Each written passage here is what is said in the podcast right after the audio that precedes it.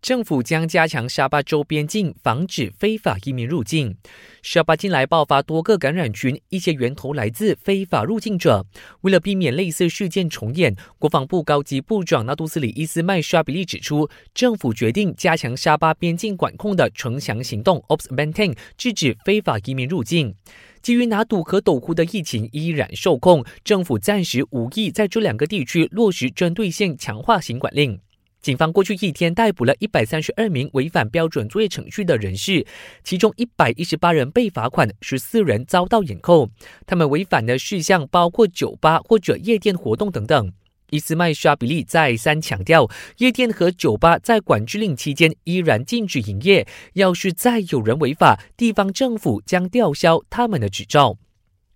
卫生总监丹斯里诺西山在脸书发文提醒民众，我国新冠肺炎疫情的基本传染数已经敲响警钟了，并呼吁民众有必要携手捍卫并保护现有的安全绿色泡泡，不要像其他国家和地区一样得重新封锁。